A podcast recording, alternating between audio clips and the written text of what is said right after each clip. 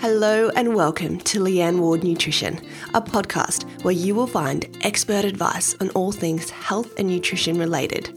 Each week, we will discuss my three niche areas of gut health, emotional eating, and sustainable fat loss. My hope for this podcast is to cut through the BS online and show you real, practical, and evidence based messages around nutrition so you can live your best life day in and day out. So sit tight, buckle up, and let's get started on today's podcast. Welcome back to part two of the You've Got Questions, We've Got Answers episode, our Q&A with exercise expert Adam Martin.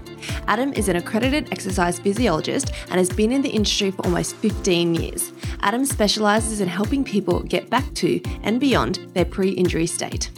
Adam has worked with clients that range from large companies such as Amazon to Olympic athletes and 94 year olds looking to stay mobile in their later years.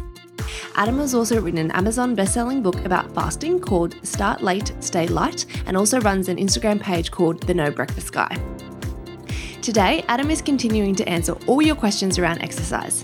This episode is part two of the two part series, so if you missed the first one, please go back and check out part one. Today, Adam and I cover the following topics whether stretching and foam rolling is really necessary, the most common causes of lower back pain and how to treat it, how many reps to do for weight loss and toning, whether stretching actually prevents injuries and whether we should even do it, the best tips to improve posture for desk workers, how long it takes females to actively put on muscle and how often they should be weight training, and the best exercises for strong abs and how to build them. We hope you enjoy the podcast, and as always, please take 10 seconds to click the five star review at the bottom of the podcast app if you enjoy these podcasts. These ratings mean so much to me, guys, and I can't thank you enough.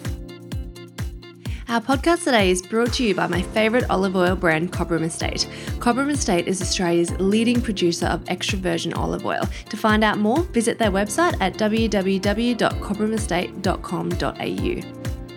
Welcome back, Adam, to podcast number two, where you're going to answer all of our listener questions around training and exercise physiology. We're very excited to have you back. Amazing to be back. Thank you so much. Well, if you guys didn't listen to the first podcast that we did with Adam, please go back and listen to that one first. We answered, I think, seven or eight of our listener questions. We talked all about the different types of exercises you should be doing if your goal is weight loss or muscle gain, how to run a half marathon, whether or not you should train when you're sick, whether you should do cardio or weights first. And then we also talk quickly about tips for improving technique and avoiding injury during um, females and time of month. So we've got another seven or eight questions to fire at Adam today. So I'm going to kick straight into it. If you want to know a little bit more about Adam and his background and um, his story in terms of how he became an exercise physiologist, what he does day to day, please go back and listen to that first podcast. But I'm going to jump straight in, Adam, and I'm going to hit you with the hard one straight away. Let's do it. So, first question is from Jordan. Is stretching or foam rolling necessary after weight training? If so, how often should we do it? Um, no, not necessary, um, but I don't think it's going to be of injury to. Uh, the big gripe I see these days is still people stretching before exercise. Mm-hmm. Um, it's been known for a very long time that this not only is of no benefit to you, but it could potentially be putting you at risk of further injury. Um, this idea that you're warming up before um, exercise, there's just no warming or in, increase in blood flow to that area by stretching it. Um, so if you're going for a run, maybe just warming up with a slow jog or a walk um, could be as a warm up. If you're about to hit the gym, you know, looking at the pathways you're about to do. So if you're about to do a, a bench press, maybe doing some push ups or a lighter version of the bench press, or maybe doing some dumbbells would be a far greater benefit to you with regards to warming up. But on the back end of it, the jury's still out. Some will say stretching's good for you. Some will say it's not. Some will say foam rolling's great. Some will say no. You know, spiky balls, whatever it might be. I say do what um, kind of makes you. And a placebo works even if it doesn't technically work in the kind of clinical sense when you're looking at the research. So if it works for you and you have this placebo effect that you feel better for it, then absolutely do it. So um, I certainly have plenty of clients who sit there and say, I have to stretch, or else I'm so much um, sorer the next day, or I pull up a lot tighter. Absolutely, spend that time stretching, getting on the foam roller, doing it. I have others who have never stretched in their life and don't really kind of suffer from too much pain or discomfort or kind of tightness. That's them. And so I think they're lucky because, yeah, I spend time myself uh, on a foam roller every single day. Um, I think for me, it certainly benefits. Um, and I spend a lot of time, as we spoke in the last podcast, I'm a big runner. I put a lot of time on my legs So I put a lot of time into the back end of recovery of that, and foam rolling and spiky balls are certainly something that um, have helped me. Um, I think anyway, um, helped me over the years. So yeah, I I would certainly err on the side of doing it than not doing it, mm-hmm. um, and leaving yourself kind of a good five ten minutes at the end of your session. But I do it daily, and I love the word consistency over perfection. Just be consistent with it. Doesn't have to be every single day, but if you can kind of doing it more often than not, you're going to probably find some benefits for it for sure. Mm, and say again, you know, people are so busy in this busy world, and they're like, I don't have time to exercise, and you know, getting that in is is a mission for them. Say if they only had three to five minutes, and you had to choose stretching or foam rolling after your exercise session, which would be your preference? Oh, good question. Um, I'm, I'm going to go on the side of foam rolling. I'm just, yeah. I have, and, and this is again just me, so don't take my advice because this just works for me.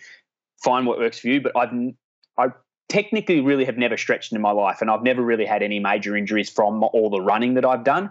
Um, I just, I think people put far too much emphasis on being hyper flexible. Like again, if you're coming to me and you're a diver, you're a ballerina, ballerina or a dancer, whatever it might be, you're going to need that flexibility. Sure, you're going to be able to probably put your hands on the floor, but for the everyday person, being able to touch their toes shouldn't be the goal of flexibility. Like mm-hmm. it seems to be this gold standard that oh, if you can touch your toes, all is great. no, I've got people who can't even touch their shins, but they have no back pain, they have no issues with their hamstrings, and so you know, what are you trying to do? What's your goal? And so kind of aim for that.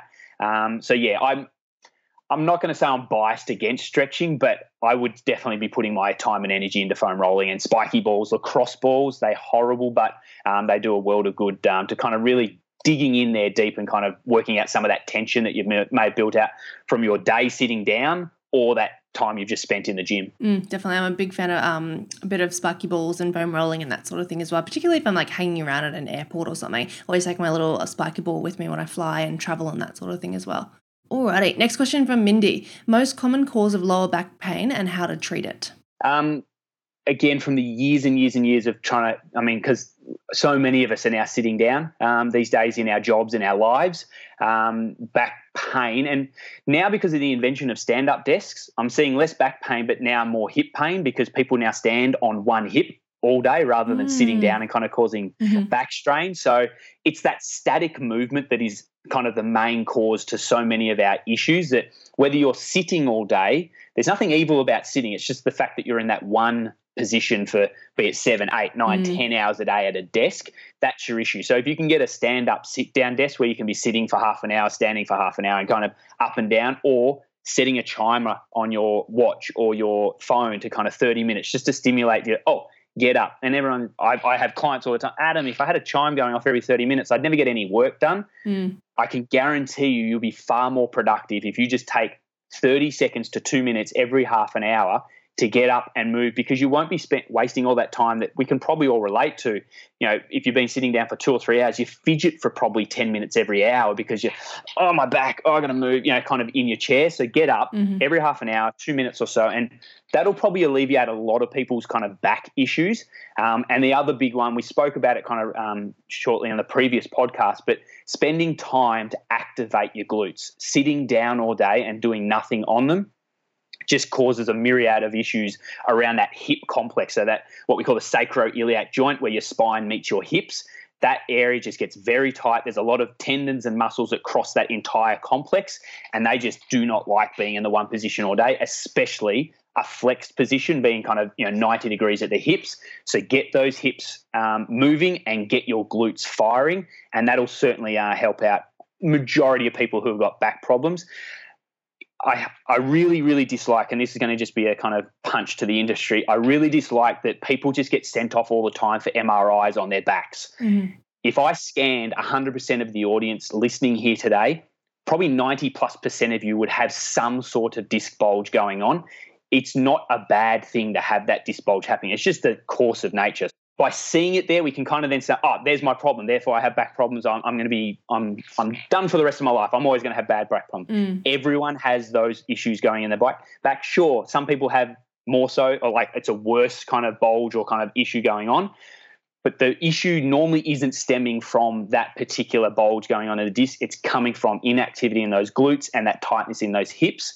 So get them moving, get them strong. And for most people, that'll clear up their back problems. Mm, definitely, yeah. We just sit far too long, don't we? Absolutely. Mm, so even aiming for the, the gold standard of 10,000 steps a day and trying to work that into your workday as well. And as you said, if you're getting up every 30 every 30 minutes to just go make a cup of tea or go walk around the block or go fill up your water tank or go to the bathroom and have a pee or something, at least you're doing something, you're getting a few steps in. Because I remember when I um, used to work up on the wards as a clinical dietitian, I'd easily get 10,000 steps in. I'd take the stairs everywhere. I never took the lift. I would go up to level five, come back down, go to the kitchen, go up to the surgical ward, come back down, go up and down and up and down. And then when I was doing the acting director role, all I was doing was just paperwork and emails all day, every day. I'd be yeah. lucky to hit 2,000 yep. steps by 5 p.m. Lucky. And then I'd go to the gym and I'd just do weights and I still wouldn't get really many steps in. So it was a super conscious effort for me to then go for a walk every morning and then go to work and then go to the gym and do my weight training as well because you just, you, you get nothing when you're sitting down. Absolutely. Wonderful. Well, next question is from Zane. Um, and it probably feeds back into the first one we had from Jordan about stretching and foam rolling.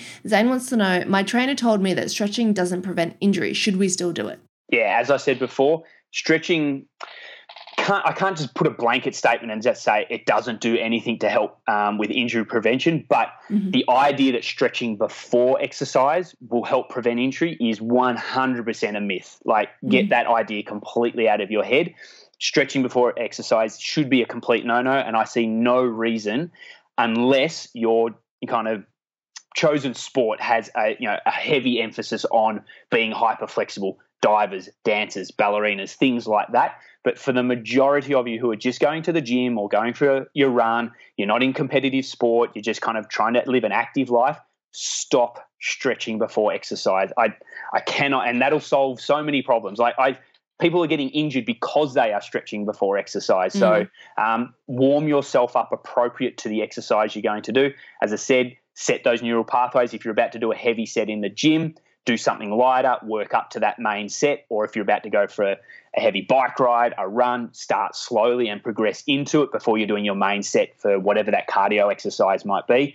Um, but absolutely not. It's not necessary. Um, at the end of exercise, again, the jury's still out. Some say yes, some say no. Um, do what best suits you and makes you feel best as a recovery process of um, the exercise you've just done. Mm, awesome. Um, next question from Claire. So, for general weight loss and toning, what is the best number of reps to do in the gym?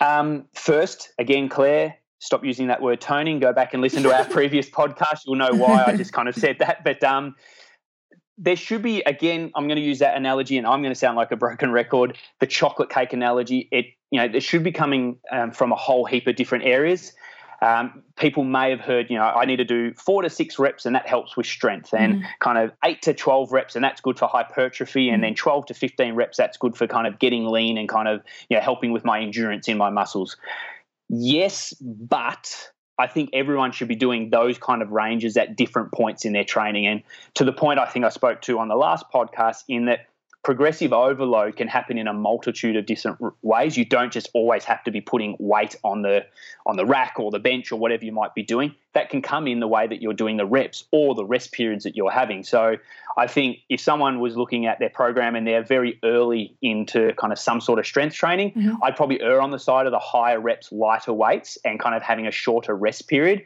You're going to probably tax your neural system far less, and that kind of the goal, and again, it's an irk of mine of the industry of kind of people going and you know you have to be sore after a workout, and I, I don't think that should be the benchmark of what a good workout is. Mm-hmm. Um, and so get get away from that idea, but those kind of heavier weights and kind of pushing people to do big volumes and things like that. That's where you kind of can't sit down on the toilet the next day and you're kind of just cursing your trainer and things like that.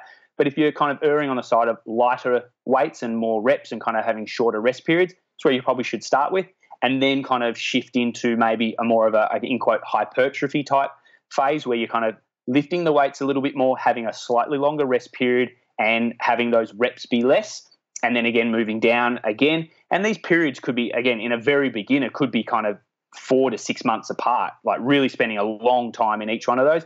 For a more experienced lifter who's been lifting for years, they may shift in and out of these phases a little bit more frequent than that, maybe over a kind of eight to 12 week period. Mm-hmm. Um, but absolutely, I think all phases should be a part of um, the program. There's no one that's going to be better for this, that, or the other. But if I had to only choose one range, I'd probably work in the 8 to 12 range because you're going to get a bit of benefit from lifting slightly heavier because the only really the big stimulus to kind of help muscle protein th- synthesis is lifting heavy stuff. You know, you, you, see the big bros kind of talk about lift heavy shit and put it down. It yeah. kind of, I know it's simple, but it, it is kind of, it does have some truth to it that that big stimulus is going to come from lifting something a bit heavier. Mm-hmm. And it's hard to lift something really heavy for 15 reps. So kind of bringing those reps down, you're going to get that benefit from that. Um, but then kind of helping um, on that lower side, you're getting that kind of strength kind of um, element that you might get from that kind of four to six range. So eight to 12 is probably your best. If you could only ever choose one, that's probably this um, kind of area I'd probably sit around. Mm, but gold standard, as you said, in terms of progressing your fitness journey and your physique and that sort of thing, would be to continuously keep moving through those um, yep. ranges. Yeah. And always just trying to progress in whatever way that might be, whether mm-hmm. that's weight, whether that's reps, whether that's rest, different ways of doing it. Absolutely. Mm-hmm. Definitely. Sorry to interrupt this podcast, but I wanted to thank our generous sponsors, my favourite olive oil brand, Cobram Estate. Cobram Estate is Australia's leading producer of extra virgin olive oil. Picked at peak ripeness and gently crushed within four to six hours, the finest Cobram Estate olives yield the freshest, tastiest extra virgin olive oil, and it's all done right here in Australia. Associate Professor Dr. Mary Flynn states that published research shows that no other foods, including other oils, come close to extra virgin olive oil for the prevention and treatment of chronic diseases. I'm proud to partner with Cobram Estate to bust some serious myths and share the facts around oils. 95% of the time, the only oil I use is extra virgin olive oil, and the other 5%, it's another type of oil, but purely for the taste, as I absolutely cannot go past the research and health benefits of extra virgin olive oil, which contain a unique range of plant compounds and antioxidants, including polyphenols, squalene, and alpha tocopherols. On average, healthy adults should be aiming for 2 to 3 tablespoons or 45 mils of extra virgin olive oil per day as part of a healthy, balanced, and Mediterranean style diet. For more information about why I love and recommend Cobram Estate extra virgin olive oil for all of its health benefits, please visit their website at cobramestate.com.au or their Instagram page at Cobram Estate. Now let's get straight back to our podcast. Um, now, next question from Kath kind of ties in again to what we were talking about with the lower back pain. What are the best tips to improve posture for desk workers? So, really great question. Yeah, absolutely. So, uh, especially, and again, I'm seeing this a lot with um, stand up desks because you're now, and, and some are set up okay, but some are set, just set up poorly. Just a lot of workplaces just throwing in stand up desks thinking, oh, that'll solve solve our issues. But you know, computer heights are terrible. People are using laptops on stands and things like this, and it's just terrible from there. Um, and a lot of it tends to draw the shoulders forward, uh, and mm-hmm. so a lot of a lot of people will then start to say, well, I should probably strengthen my back muscles. So doing a lot of rowing based exercises. I think that should definitely be forming part of it. But what I tend to find is a lot of people get very tight in the front of their shoulders because of that rotation and kind of internal rotation forward because of how their shoulders are sitting and how we tend to slump by the end of the day. Mm-hmm. So I think getting a spiky ball or doing some sort of stretching and kind of mobilization through that front of that shoulder, as well as doing some rowing based exercise, whether that's a seated row, a cable row, a lat pull down, um, one arm row, um, any TheraBand work, so kind of doing reverse flies or kind of rotational work through the rotator cuff, anything that's going to work that back portion of the back, um, coupled with some release of the um, front of the shoulders. A really good one that you know you can just do in front of the TV is if you get your foam roller and stick it from your head to your bum, so lengthways down your spine, mm-hmm. and then just put your arms at 90 degrees and just let gravity open up your chest close your eyes on an ad break. Ad breaks are what usually, I don't know, three minutes these days. Mm-hmm. Just sit there for three minutes and close your eyes and let gravity open up your chest. It'll do a world of good for that kind of upper back, kind of neck um, kind of pain that a lot of us sitting at desks and kind of a lot of people who do have that kind of life um, are starting to get those neck um, and kind of yeah headaches and pain up through that upper back. Mm-hmm. Um, doing that just can be enough to kind of really start alleviate some of that real tension but then coupling that with the stuff I've just spoken about can be a real good uh, help for that upper back pain. And as I said, we are talking about lower back pain glutes, um, getting them firing, kind of helping out with the hip flexors. Mm-hmm. I often find that if I've been at the computer for a little bit too long, I've got a standing desk as well. But say, for example, we're doing a podcast, you and me have been podcasting for about an hour and a half now because I jumped on yours, you jumped on mine. And then sometimes if I get up, I'll just do something simple like child's pose, like the simple yoga pose. And I find that that just helps to stretch out like my back, my shoulders, my neck, everything. And I'll just lay there for a couple of minutes and I just feel so much better after that. Would that be another sort of stretch that you'd recommend in terms of um, if someone's been sitting at a desk all day long and they're just a bit stiff and sore? Yeah, um, our spine has terrible blood um, supply, and the only way blood supply gets in there is through movement. So flexion extension, which is the kind of bending and extending of the um, spine, be that in some sort of yoga pose or um, Pilates move or any of those kind of that is going to bend the spine and then have you come back up it's how blood flow actually gets into the spine, the disc and things like that in that area is by that kind of compression and decompression of the spine. So, mm. absolutely doing as much of that, whether it's, as I said, trying to bend over and touch your toes, child's pose, cobra pose, any of those kind of ones where there's an arch or a bending of the back forwards and backwards um, absolutely will be a benefit and help with that blood supply. And I think a lot of people can kind of relate when you get up out of a desk, you're kind of like an old like an old man. It's like that like creepy, like uh, kind of yeah. like that's just because the the discs themselves have just dried up of all blood supply. Mm. So kind of just moving that and getting that um, kind of movement back in there to kind of force some nutrients in there, force some blood in there, and get that kind of like almost greasing the you know the old cogs that haven't had any grease through them for a while. Getting that kind of lubrication going through there again can um, yeah make you feel. And however you do that, and as you rightly said, um, absolutely those kind of moves will certainly be a benefit. Mm. And so to answer Kath's question, I guess tips to improve posture for desk workers, your best tip would be just regular movement. Every 30 minutes, get up and just move in some way, shape, or form, even if it's just 30 seconds, doing a couple of light stretches and sitting back down again. Would you say that's probably your best tip in terms of posture, even though it's not posture related? no, but no, absolutely that. But also that um, three minutes on the ads on that um, on the foam roller, I've seen mm-hmm. uh, that change people's lives by doing nothing else. Like you know, we all sit there and give the excuse, oh, I can't get to the gym, I can't. Cool. Give me three minutes on every ad break of your favorite one hour TV show, mm. lying head to toe on that foam roller, and I guarantee it'll change your life. So, um, yep, absolutely keep moving. But even if you don't do that, do three minutes on every ad in your favorite hour TV show. And I guarantee you a lot of those problems will be alleviated to a degree where it'll feel better. I'm not saying mm. it's going to solve your problems, but it'll certainly go a long way to solving it. Mm. And is that the really long foam roller or is that the shorter one? Yeah, the 90 centimeter one. The long ones, um, yeah. Yeah, you can reach from your head to your bum. Um, mm-hmm. For most people, I'm a short guy, so it's easy for me. But even someone who's six foot, a 90 centimeter one from head to bum is going to be um, plenty enough to kind of lay back on. Yeah, so you just lay back on, you put your arms out to either side and you just you just lie there? And let your chest open out? So 90 degrees at the elbow, 90 oh, degrees okay. at the shoulder. So yep. making an L shape with that. Um, and then that'll just put that shoulder in a safe position to let gravity just kind of open that up and really open up that front of that shoulder. Mm-hmm. Wonderful. Such a great practical tip. All right. Um, second last question from Ash. How long does it take females to actively put on muscle and how often should we be weight training? I, I loved this question when you came. Great question. Yeah, I, mm. when I saw it come through because I know the fear is so much prevalent in females that I'm going to go to the gym and just bulk up. I'm just going to put on all this magic muscle kind of thing. And yeah, or I'm going to do this eight week program and I'm going to actively be just like a bulk. I'm just going to be so shredded in eight weeks. yeah. Um, number one, check out the males in the gym. A lot of those males are probably training more than you and they're not jacked. They're not ripped. And so mm. this idea that a female's going to go in there, which I'm sorry to say, you do not have the genetic makeup and the hormone and makeup the hormones, to yeah. allow to just have muscle lay down as readily as you want. This is probably going to be a shot fired at the industry. A lot of the very fit looking females you see on Instagram are taking anabolic steroids. 100%. They're not doing that naturally, even though they say they are. So yeah, please, please, please more. stop fearing the gym. So get in there. Even if you're doing three or four sessions a week and you had the perfect training program, you had the perfect nutrition, you're just not going to lay that kind of muscle down, you know, instantly like that.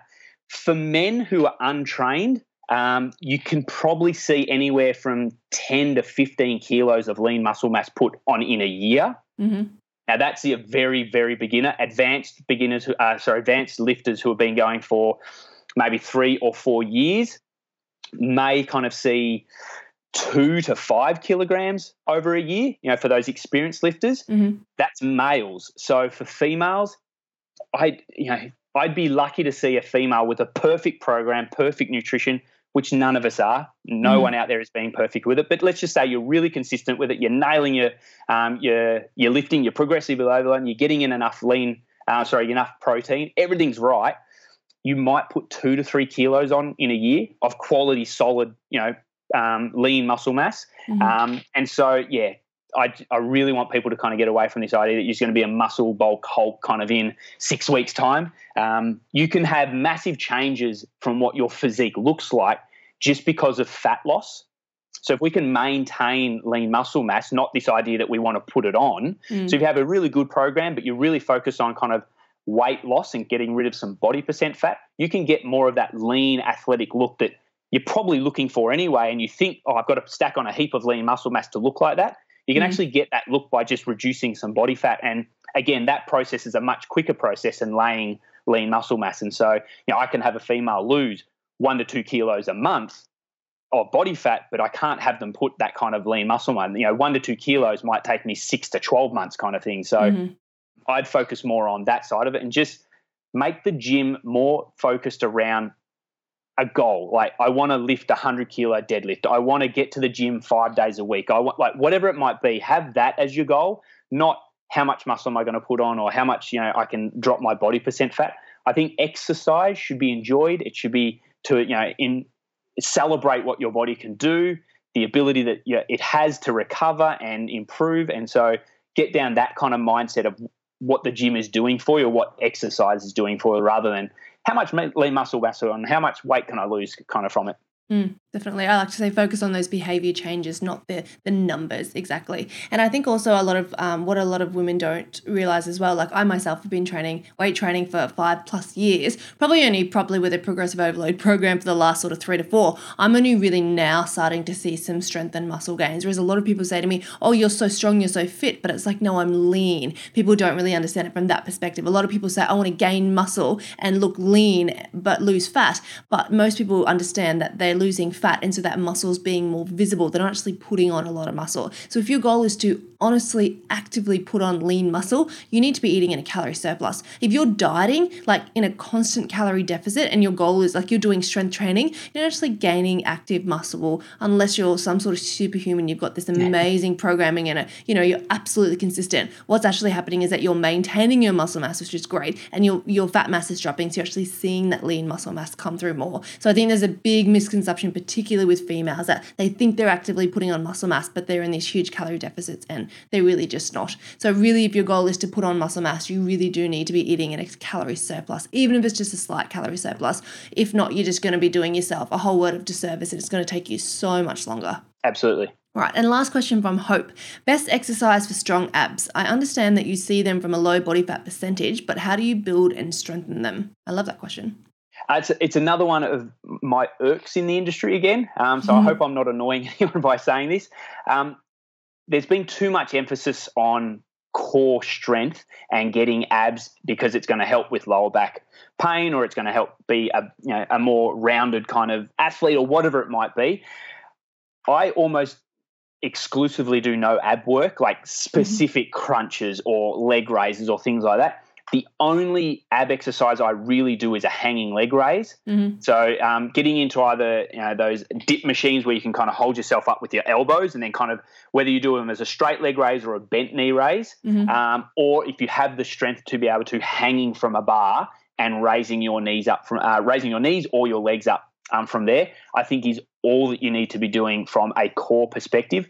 And the reason I say that is if you're doing deadlifts, if you're doing weighted lunges, if you're doing a squat, a front squat, a front squat is one of the most taxing exercises on your core that you can have. You can do a hundred um, crunches. I guarantee if I get you doing a front squat, your core will be fired up so much more than those hundred crunches would ever be. So I'm yeah, I'm a big kind of believer of getting people to do, you know, the big compound lifts because it'll fire your core up more than you actually realize. You're not you might not actively thinking like, oh, I'm doing crunches, I'm working my ab here, but yeah, if you and kind of unilateral type, um, sorry, uh, say, uh, yeah, unilateral type work. So instead of doing a barbell walking lunge or a barbell step up where the weight's kind of distributed across your shoulders, if you do just one dumbbell in one hand where you're now weighted to one side, mm-hmm. that can be a great way to kind of really fire up your core on that one side. And obviously, you then do it on the other side, coming back with the opposite leg, whatever you may be doing. Mm-hmm. Single leg RDLs, um, step ups, lunges, all those kind of single sided type exercises where the weight's on one side can be, again, another great way um, to really kind of get those, those core muscles going. And then if you're combining that with a program that's reducing your body percent fat, you'll have beautiful looking abs sitting there. Um, you don't need to be doing a thousand crunches a day to kind of help that come along. But as I said, as I started off with, leg raises are the only one I add in because it crosses my hip joint as well. So I like kind of as a runner, I like to fire up my hip flexors as well as my core because I need to have a big, tall, strong body to you know stay tall and have a very efficient running stroke. Mm. Um, so that's why I put mine in there. I don't think it needs to go in everyone's program, but if you do want to do a specific core exercise, they are the ones I would do some sort of um, hanging leg raise, be it, um, as I said, in a dip machine or hanging from a bar. Awesome. I love how you answered that. Uh, one of my um, exercise physiologists told me years ago, like to get rid of all of my ab exercises. I've only ever done big compound lifts since then. I do occasionally, if it's in my programming, hanging leg raises, and that's the only ab thing I do. But generally, day to day, I don't do any ab exercises. And as most people just don't understand, they're really built from a low body fat percentage, not from doing a 100 sit ups. But you still, you go into the gym every single day and you see women just doing, um, you know, basically just sit ups and crunches and all these core exercises and a, a little bit of like treadmill walking, and then they leave the gym and they're hoping to to you know have that lean toned physique kind of thing. Oh, better stop saying toned. but you know what I mean? Like there's just this huge yeah. misconception that doing weights will make people so bulky. Whereas as you said, like so many of the big Instagrammers who are those big bodybuilding, the, the fitness chicks who say they're all natural, they're competitors. Absolutely not. There are the industry is rife with use of steroids and that sort of thing, males and females as well. So Absolutely. don't think that you're going to get fully jacked just from doing some weights for a couple of times a week. Absolutely. It would take a lot, of, a lot of effort. it was that easy. Years like, of training. Yeah. I wish I could just go to the gym and do my three sessions and be jacked. It just doesn't happen. exactly. All right, Adam. Well, thank you so much for all your expertise and experience. You've answered these questions wonderfully, and I've learned some stuff, and I'm sure that the listeners at home have as well. So it's been an honor having you on the podcast. Thank you so much for joining us. Um, just lastly, can you tell listeners where they can find you, get in touch with you? Um, do you offer online consultations at your um, practice at all, and just your website and your social media handles as well? Yeah, absolutely. So, um, yeah, find me through Instagram on uh, the No Breakfast Guy um, underscore between them all. Um, I talk all fat loss, fitness, health, well-being, um, all over there. I do lean on the side of exercise physiology a little bit in there with regards to exercise and stuff as well. But if you're coming from an exercise physiology point of view, um, email me at info at trewexphys.com and that's spelled T-R-E-W-E-X-P-H-Y-S.com um, and I'm more than happy to answer any there. Um, I'm in Melbourne, so if you're Melbourne based or if you're ever travelling to Melbourne, my clinic is in Albert Park in Melbourne. More than happy to have you come along. Um, I am heavily booked, so please uh, ring ahead of time. I don't have bookings probably for the probably the next six weeks, kind of ahead. So um, yeah, I, but I'm more than happy to help out if I can. Um, and I do have an online um, coaching course as well. So if you want to email me and ask me any questions about what that all may be, I'm more than happy to talk in more detail about it. Wonderful. Well, thank you so much again, Adam, for coming on the podcast. And um, guys, make sure you reach out to Adam and go follow him on social media as well. Um, and yeah, we hope to have you back on the podcast one day soon. Anytime, Leanne. Thank you so much for your time. Thanks so much, Adam.